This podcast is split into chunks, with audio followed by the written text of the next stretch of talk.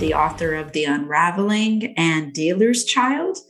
And this is my podcast where I get to interview authors and hear their stories and hear their process. And it is so enjoyable to do. So today, puppy update. The puppy is getting bigger and there are no dogs in the studio. So hopefully, hopefully we will have a very smooth podcast. Today I have HS Burney with me. She is a corporate leader by day and a novelist by night. She received her bachelor's in creative writing from Lafayette College. And shortly after graduation, HS set out on her journey building a banking career at breakneck, breakneck speed. And her writing took a back seat, which I totally relate. I totally relate to that. Today, we're talking about her debut novel, The Lake Templeton Murders. It is a Fati Rizvi private investigator mystery. It is fast moving, lots of action. HS, welcome. We, we managed to make this work. Thank you so much for having me, Joanna. I'm super excited to be here. And yes, I'm so glad we could finally do this. Uh, you know, can, it can be challenging sometimes getting our schedules aligned. I really appreciate you having me on your show. Oh, good, good, good. So let's start off right away. Um, I've got lots of questions.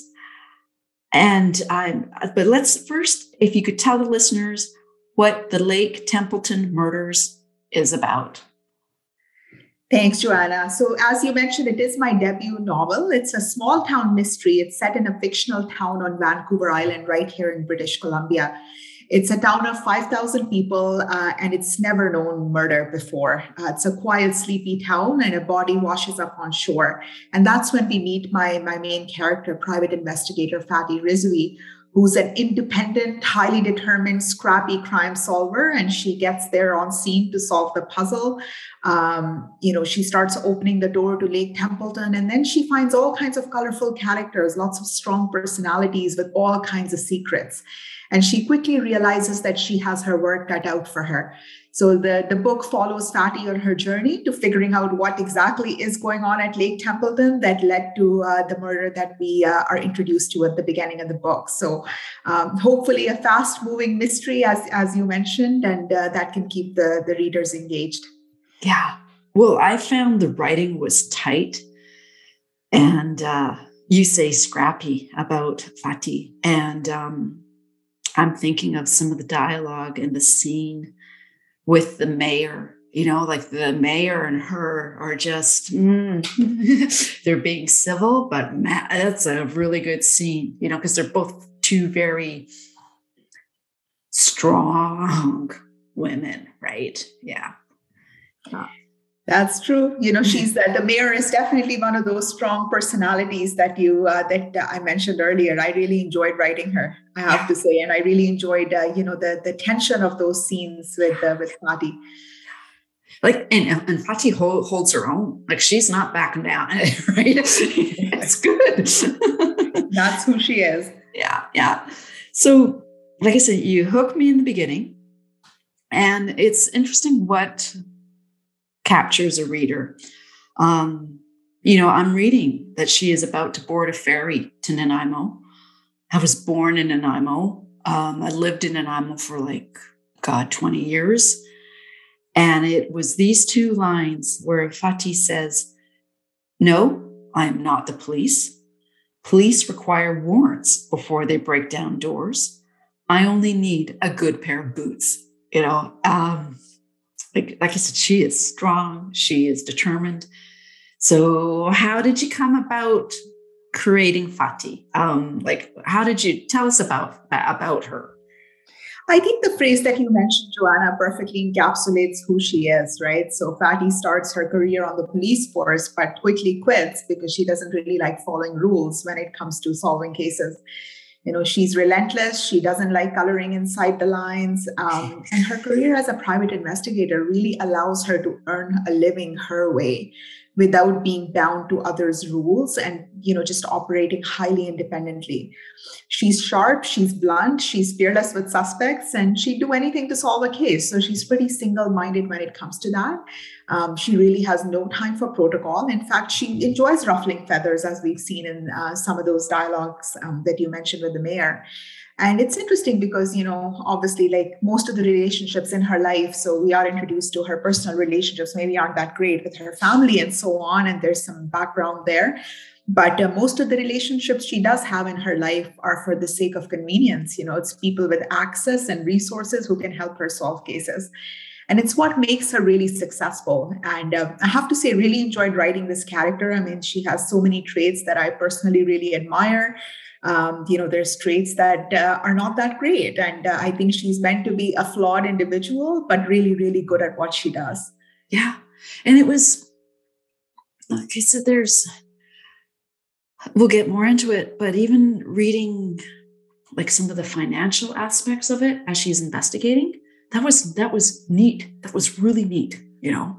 And it, it just it shows her you know it shows what type of a character she is and, uh, you know, like I said, I'm reading this novel. I was born in Nanaimo. And as I'm reading it, you mentioned Otter Lake. And I'm like, is that real? Is there an otter? Lake? Like, uh, I'm then like trying to, and I'm like, oh, okay, she made it up. Wonder if it's based off of, you know, if it's based off of any town. So I was curious about the local landscape because it was very refreshing to read. So why why Vancouver Island?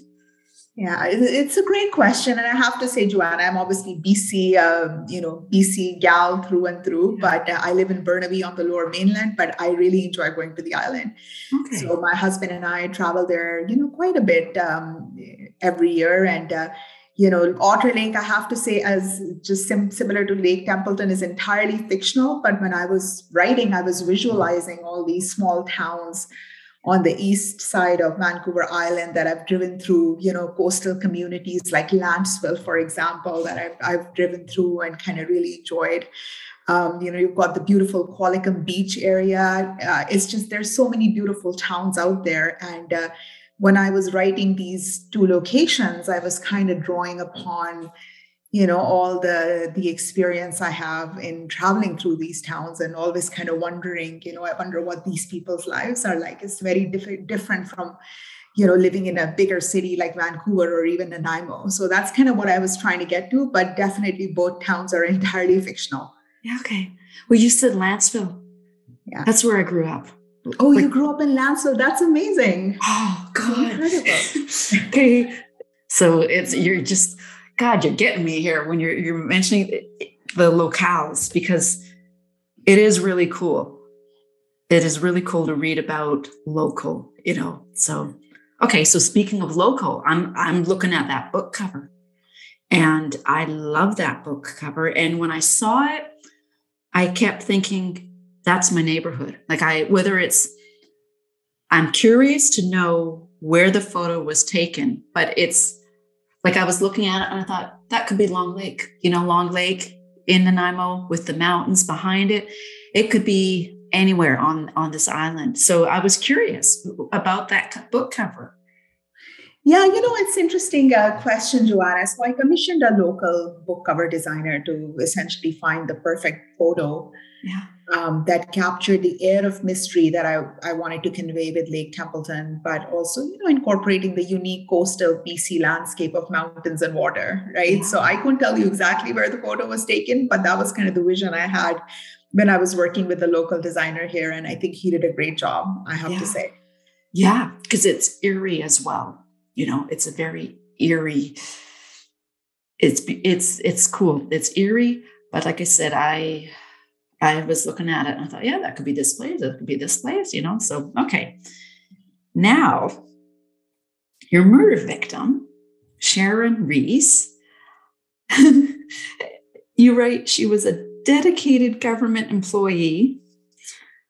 I've worked for the provincial government for 34 years so there's a lot of things that just kind of hit me. okay. So, and it's why I was curious why government employee? Um, I just like it, it goes to the local flavor of this novel. And I know so many writers who used to work for the government. So why, why, why dedicated government employee. Why is Sharon this? Like, I'm just I'm curious.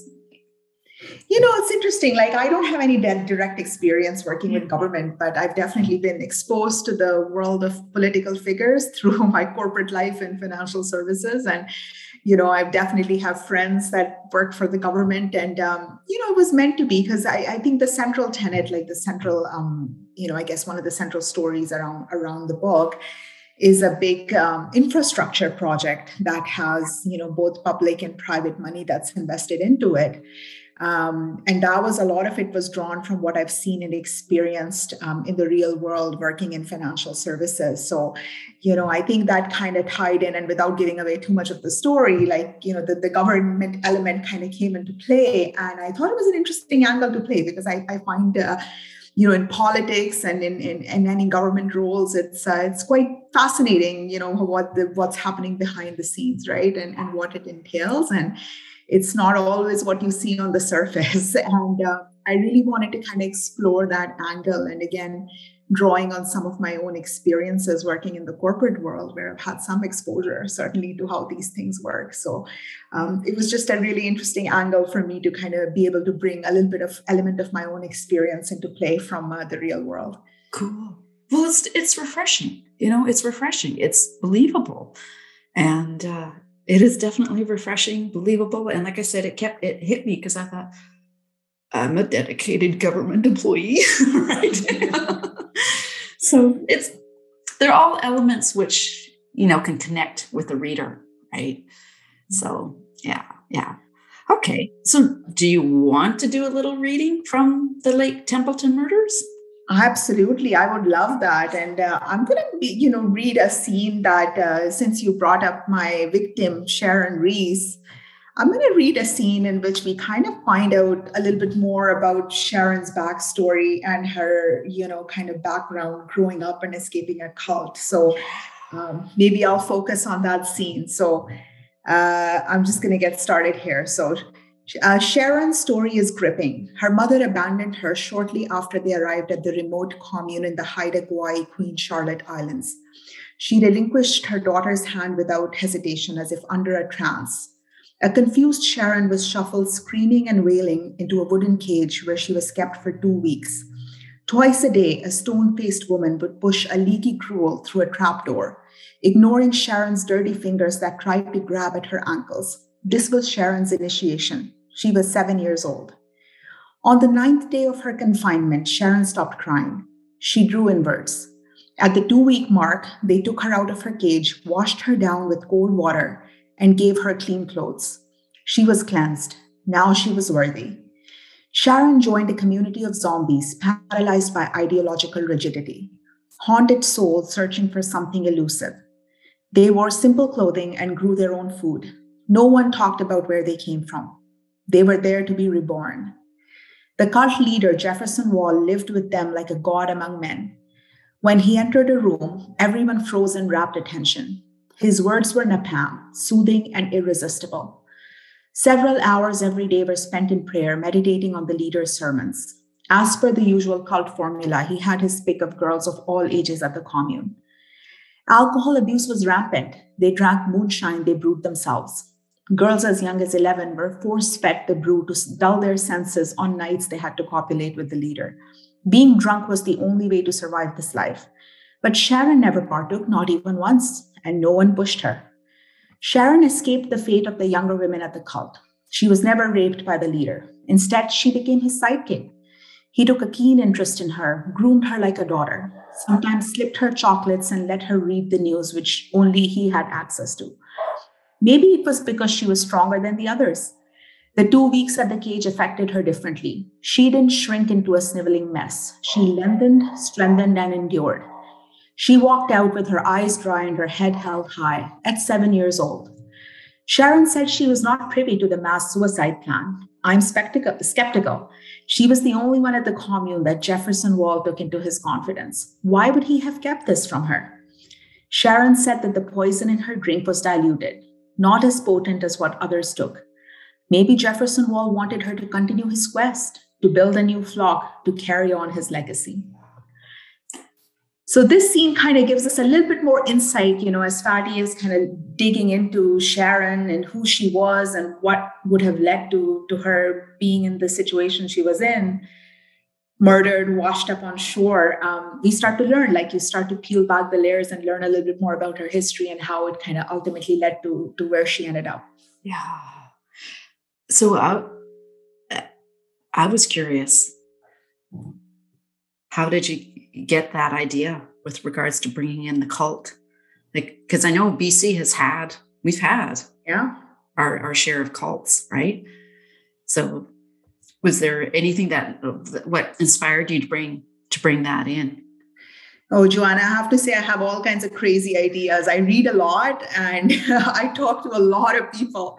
Uh, I couldn't tell you exactly where that idea came from. It just kind of, as I was plotting out the book, I'm like, yeah, that would be a really cool backstory to give Sharon. And uh, as I mentioned, I, I, read a lot and I did some research yeah. into how these things work. And yes, I looked into some of the, the situations we've had here, right here in BC, yeah. and I kind of drew upon that. But uh, you know i think that's the most fun part of being a writer is taking all of these experiences you've had and things you read about and people you've met and kind of bringing them together and creating these worlds that i'm probably never going to be exposed to in real life i hope not. Yeah. but it's just really interesting to kind of you know weave those those in and um, yeah i did quite a bit of research in terms of how these things work. I'm, I'm fascinated by it. Yeah. Well it's i i know with the book I'm, I'm working on now, I was looking up uh, information with respect to The Hague and, you know, going down that rabbit hole. And, uh, you know, it was human trafficking. And then it was finding out human trafficking for the purpose of organ removal, right? And there's a whole market. And I just, like you, right? You read all these different things, and it's interesting how what you read comes together, and you're thinking, okay, I think we got a story here, you know, like in, in your own mind, right? You Absolutely. Know? Yeah. Well, it's a lot of fun to do research into those things, right? Like, yeah. I mean, that's uh, that's really fascinating. Yeah. Yeah. Okay. So, like for like now, what I'm doing is like this is your debut novel and it the writing in it is so tight and i hope you you're thinking of entering it in different contests or writing contests because it's really good. And so i'm just a little curious with like right now i'm reading the book refuse to be done how to read how to write and rewrite a novel in three drafts. And i know our listeners won't see this but but but uh, HS, you know it's good when you have so many little yellow post-its down the side and on the top of the page.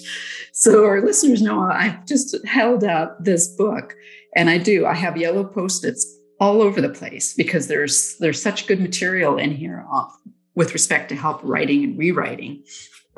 And in the very beginning of this book, the author has this mantra, and, it's basically I'm writing a novel. I am writing a novel. Just like don't like don't take that lightly. I am writing a novel, right? And uh, my question to you, and I was on your website, and I, I think I, I have the answer for it. But why did you decide to become an author? Um, did you always write? Did you always read mysteries? Because writing a novel, that is something. Okay, so so why did you decide to become an author? You know, it's uh, it's something that I've always wanted to do. And and first of all, thank you for the book recommendation. I'm definitely uh, looking that up. How to write and rewrite a novel in three drafts. I'm, I'm definitely going to be purchasing that book. But uh, um, you know, to answer your question, my love for reading and writing goes back as far as I can remember. Like, I don't remember a time in my life when I wasn't carrying around a book. Yeah. And, um, you know, back to my preteen years, and I, you know, I had, um, I grew up in a, in a you know maybe like a repressive society for women before i immigrated to north america at 18 um, and it was uh, difficult you know because so i used books as a way of escaping really the reality that that i was living in at the time from a very young age. And of course when i was reading a lot I started writing, um, it just said, Hey, I would love to, you know, like I've got a vivid imagination. I was like, Oh, I'd love to put these stories together. And the first thing I ever remember writing, well, I used to write poems even before I was 10, but then the first, like, I don't know, series or any kind of lengthier fiction I wrote was probably when I was 12. And, you know, I um, I wrote this stories or series of stories uh, featuring characters that were based on myself and my friends with super glamorous lives. And you know it's written in longhand in a lined notebook back in back in the day when i could write longhand. I can't anymore. Uh, but everyone loved it you know like the books were passed around at school and all the girls just loved it. And um, that was kind of my initiation into that world. But on the mystery side, I have to say, it was probably when I was 14 or 15, I started reading books by Stephen King and Sidney Sheldon, and it kind of sparked my interest in the mystery thriller genre, right? And um, you know, obviously books that were unputdownable, as I call them. Like I have spent many sleepless nights kind of working my way through these stories. I just couldn't put them down. Yeah. And, um, you know, it kind of sparked my interest in the genre. And I did a creative writing degree, as you said in, in your um, introduction but um, you know i always dreamed of becoming a novelist but life got in the way. You know i did a degree in business as well and uh, right after college i got a you know job in financial services started building a career in the field. And then finally i kind of returned to writing just a few years ago. And uh, when covid hit a couple of years ago i suddenly had more time on my hands yeah. from my extremely busy corporate job. And i said this is it. I'm gonna i'm gonna write a book. And it's now or never and now that i've written it i mean i have so many ideas. I don't think i can stop writing again actually because yeah. i just i just love it you know? It's uh, it just gives me so much joy i have to say writing these stories. That's good. That's so good. Like yeah. Yeah you know because I've, I've read um articles about authors and writing and they're saying how there's the uh, there's a term and i can't remember it now but there's the author who writes thinking about the reader um, and the reader's enjoyment. And then there's the author who writes thinking about um, their own enjoyment from what they, their own enjoyment from their own writing.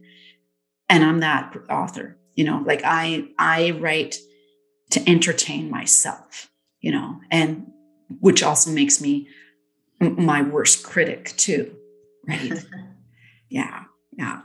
Well, I think, you know, if you take pleasure and joy in, in your writing, that comes through to the reader, I have to say. yeah, yeah, definitely. And you said Sidney Sheldon. I remember. I remember. Yeah. Okay. So you said, I'm just thinking about authors you read. So Sidney Sheldon, Stephen King, there's a, there's a little bit of, a, he's a bit of a horror writer there. Hey, yeah, yeah. Any anyone else who like for me it was Dick Francis who yeah, stood out for me. Right? Yeah. Good. Uh, I have to say, recently I've enjoyed books by Harlan Coben and Patricia Cornwell. Those are some of my my favorites, I would say, recently. Yeah. But uh, Sidney Sheldon's kind of timeless for me, I have to say, like, because uh, uh, I mean, it, it, goes back. I've read every book he's ever written. Yeah.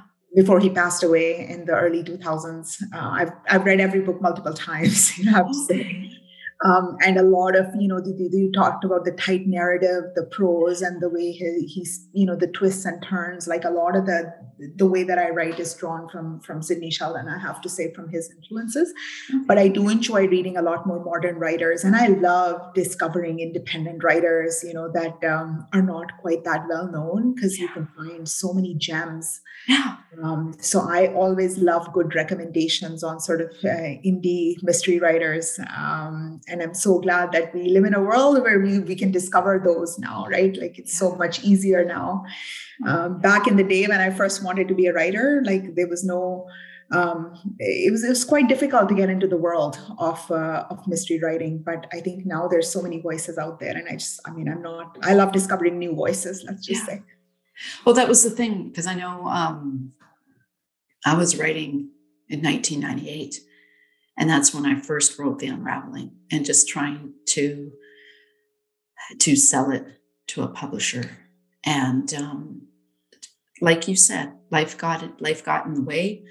And um, i stopped writing you know like i stopped writing for about 20 years. You know i wrote personal training articles and and that sort of thing.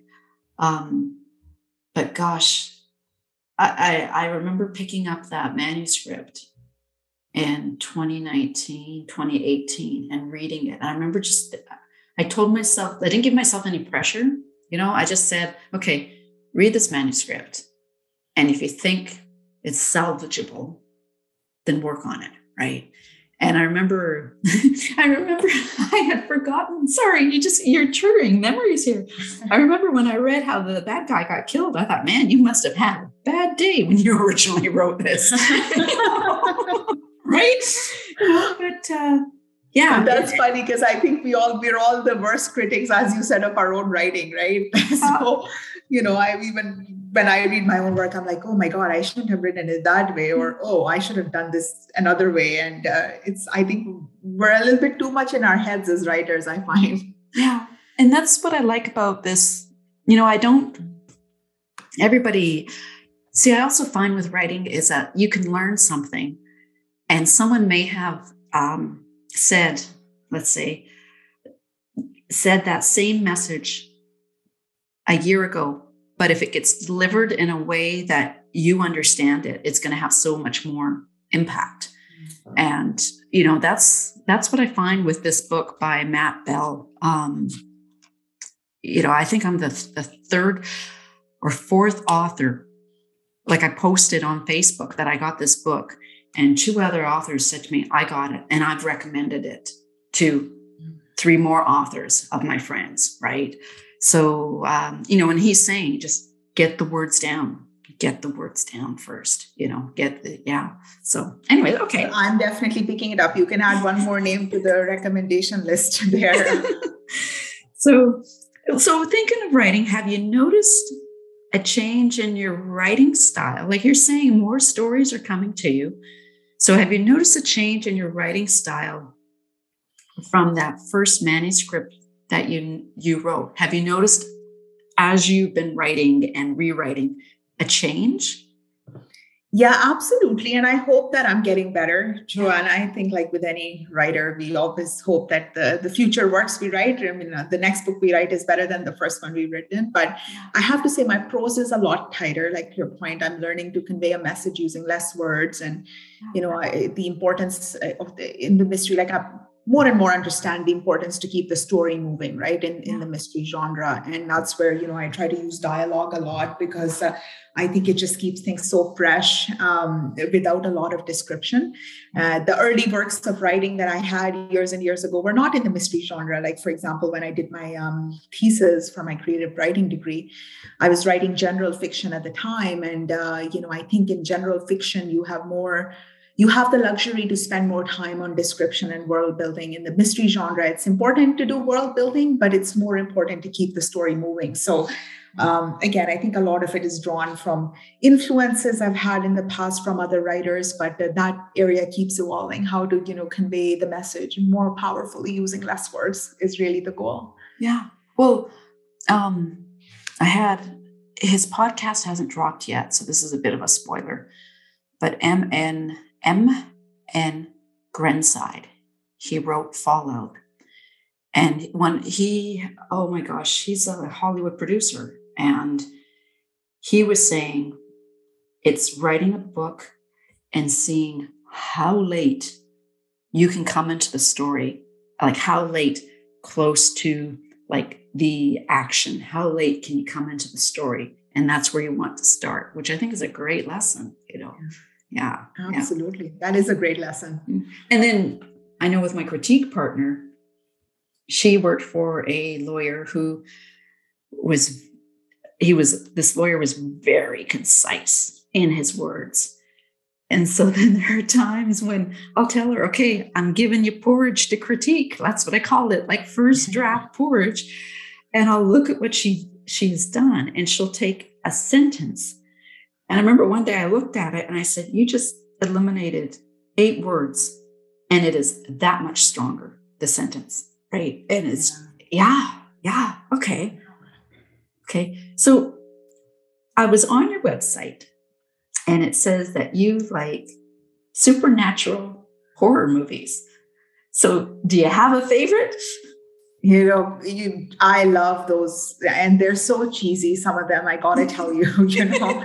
I'll watch them all. It doesn't matter if they're rated a three on IMDb. I think I've seen everything on Netflix and Amazon Prime. And I just love a good low budget, highly predictable, formulaic supernatural horror movie. I think some of it goes back to my uh, early years reading Stephen King. I, I love those stories, um, but I think horror writing is maybe a little bit outside of my uh, my skill set here but i have to say i mean a lot of these movies are really forgettable i have to say you know if you've seen one you've seen them all. Yeah. but um, one of the favorites i have is a movie called oculus. Um, it's about a haunted mirror. I've seen it several times. I think the story is just so well designed and it's really good i find with some of these movies you know it's it's more scary when you actually can't see what's happening and you're thinking about it versus if they show you like a you know, an apparition wearing white makeup, like those ones are not good. Um, I also really like this movie. It's called Grave Encounters. It's about an abandoned sanatorium. And this was filmed right here in BC at the old Riverview Hospital site, which I just absolutely love. Um, it's got this like really haunting feel to it. Um, but I have to say, like, uh, you know, watching a horror movie, it's my favorite way to unwind after a really taxing week at work when I'm just exhausted and I'm not feeling like creative and I just want to watch B movies, that's that's what I do. I do a horror marathon on Netflix or something. Okay. I watch cooking shows. well, oh, I love that. Yeah. You must be a really good cook then. Oh, not.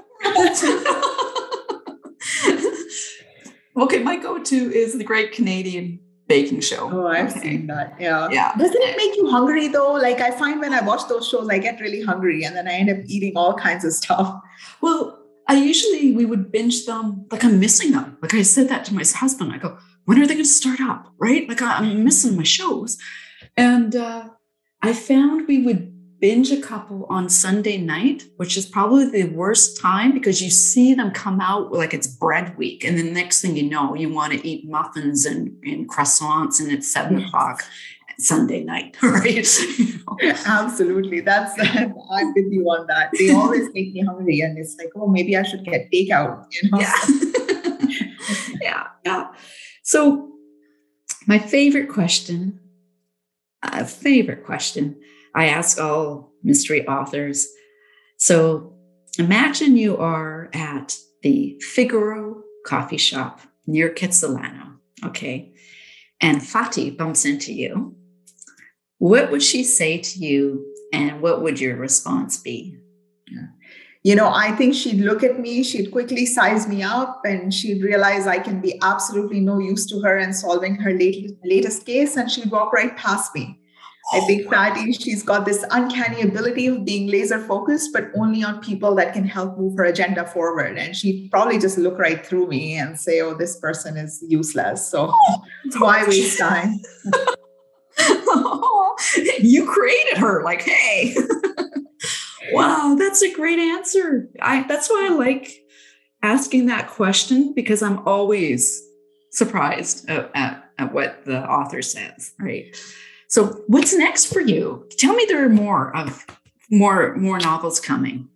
Absolutely, Joanna. I hope a lot more. I am working on my next book right now. It's the next mystery involving private investigator, um, private investigator Fati Rizvi, and uh, this one is going to be set in West Van in a like a nice luxury housing neighborhood in West Van. Yeah. I was hoping to publish it this year, but life got in the way. Um, I am currently expecting my first child in the fall. Oh, congratulations! So, uh, thank you so much. But um, as you can imagine, it's kind of derailed my my plans of writing a little bit um, with family responsibilities. So I think it might get pushed out into next year. Yeah. But uh, believe me, it's coming. Nothing nothing can stop Fati from pursuing her next case. And uh, as I mentioned earlier, I'm full of ideas. So I have no intention of stopping at this point. Yeah, yeah, that's cool. And do you find, um, like, I just had a, I had a conversation with my sister Linda, and she was talking to me about TVs and old TVs. And, and I'm writing notes down for like a speculative fiction parallel universe, something totally different book. And as she's talking to me, I'm writing down TVs, lots of TVs in a room. And I told her, I said, this is this is an idea I've got. You know, so do you find that you'll talk to people and it's just like click, you, you get an idea? Oh yeah, it happens all the time. And uh, you know, I always say, uh, I always plot my books out, but even Lake Templeton murders, I had plotted it out very, very detailed. Uh, you know, everything is going to happen a certain way. And then it just kind of took a life of its own. And absolutely, the more you talk to people and you get all these ideas, and you're like, oh, what if, what if this happens? What if this happens? And um, your book ends up going in a completely different direction. So I can totally empathize with that. Okay, I'm glad you mentioned that because that's actually one thing I forgot to ask you was whether you plot books or whether you're a uh, pantser. Okay. I'm definitely a plotter. I mean, I, I, think it has to do with what I do for a living in financial services. I think that's definitely, I, I feel like I I can write better if I have a roadmap, but at the same time, I don't like sticking to it too firmly because sometimes the story is going to take a life of its own and it's going to end up in a better place. So I do plot because I, I like having that map of where I'm trying to get to, yeah. but I don't adhere to it too much. So I do have a, a bit of a pantser quality as well, as you can imagine. Um, but I feel like if I didn't have a plot, I would be completely in shambles. So I think everyone has their own style, but I don't think I'd be able to get anything written if I didn't at least have a plot to begin with. Yeah, yeah, I agree. I agree. Well, it just, this has been fabulous. Thank you. Thank you for this. And I really do like Fati Rizvi because she's she's refreshing. And like I said, she is um, she doesn't back down. And it's it's great to see, you know, and and she knows who she is. And yeah. So so I hope, you know, the next book comes along. Let's get you back on here. No, I would love that. Thank you for having me, Joanna. This was great. And I'm looking forward to your next book as well. Oh, thank you. Thank you. um, then rewrites. So I need to pick up that book. I think yeah. I'm going to pick that up today. Like after your strong recommendation, I think uh, I think I definitely need to get myself a coffee. Yeah. Well, it's not too long, um, and uh, yeah, I think it's only about it's only 155 pages, and uh, like I said, it, it's it's really good. So, okay, Fati. Oh, mm-hmm. uh, sorry, I called you Fati. Okay, Jess. have a have a great day. Thank you so much. Thank you again. Okay. Have Bye. a great day, Joanna.